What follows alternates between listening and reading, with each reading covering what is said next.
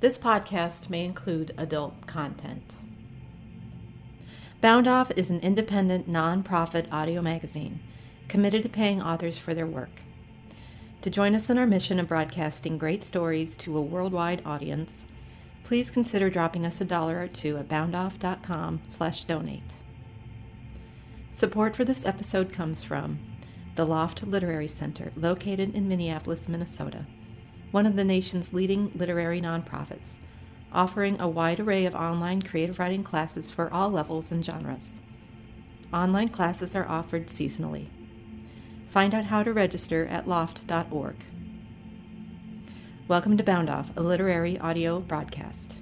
In this edition, we have two stories The Mother by Ruby Cowling and Three Seasons by Katherine D. Stutzman. The Mother, written and read by Ruby Cowling. Listening time 2 minutes 32 seconds. The Mother by Ruby Cowling. Last night, as Sarah worked on a pencil drawing of a fat lunar caterpillar, twelve green angels flitted at the light bulbs in her studio come moth house. Tonight, just two of the adult moths are left. She raises them from eggs. She knows the cycle. If ten have died, the floor should be littered with papery corpses. But on her knees, raking through the gravel to the underdirt, she finds nothing. Sarah can't explain to her restless agent why she's compelled to produce these unsellable works. Bristling larvae, silent cocoons. But in the moth house at 2 a.m., there's no jangling telephone, no worried invitations from toddler tired friends, no mother lamenting her only daughter's wasted fertility. Your precious career. What is life for if not to have children? At least make something of yourself. Today, though, no one phoned, and the air of her cottage grated with a silence so abrasive that at 5 p.m. she sought the soft cavern of her bed. Next thing she knows, she's in the moth house again, searching for bodies. They've just disappeared, she decides, escaped. Then she sees a crooked brown packet hanging from the underside of a leaf, incongruous as a third ear. Another clings to a stem, and look, a handful more.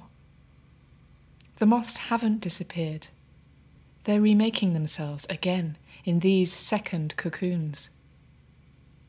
One has split.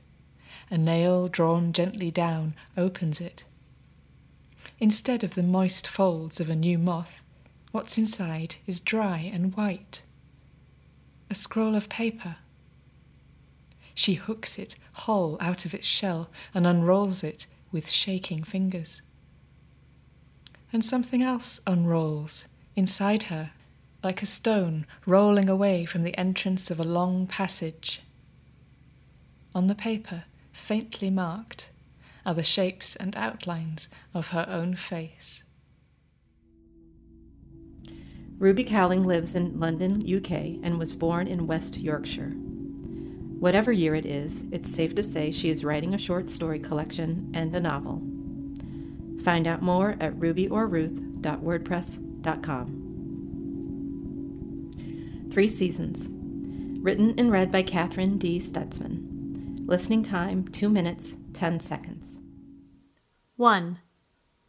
She went walking in a disused part of the orchard, where pines had come up between the ancient gnarled apples that no longer produced fruit. It was spring, not quite evening in the lengthening day. Her dog was running ahead of her, after a squirrel or a phantom, when she came upon the deer carcass. It had been dead for weeks, three weeks, maybe two. The deer's spine twisted unnaturally, and chunks of its flesh had been torn away. Tufted pale fur, too stiff to move in the mild breeze, lined the rims of old wounds. She walked on, out from under the trees. She looked up. The moon had just risen. It looked small and very far away. 2. Her father died at the ragged end of winter, and was buried when scraps of muddy snow still clung to the grass. People came to the funeral and to the house, and without knowing it, they carried her to the end of that long winter of hospital visits, of the wind whipping her in the hospital parking lot, of icy fingers on the steering wheel as she drove back and forth between hospital and home.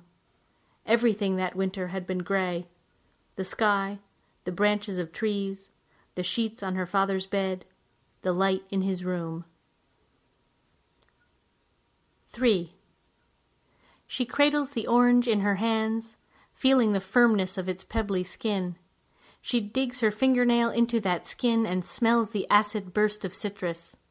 She peels slowly, revealing the orange one translucent section at a time. It's morning.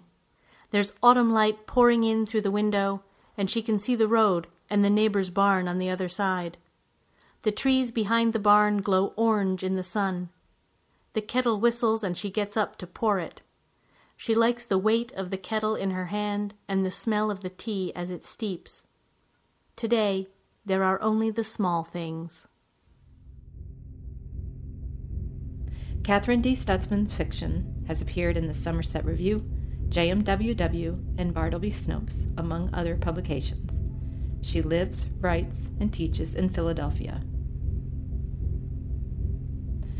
Listener supported Bound Off is made possible by grants from the Curran Family Endowed Fund. Further support comes from the Google Grants Program. Thanks for listening to this edition of Bound Off. Copyright Bound Off and the respective authors all rights reserved.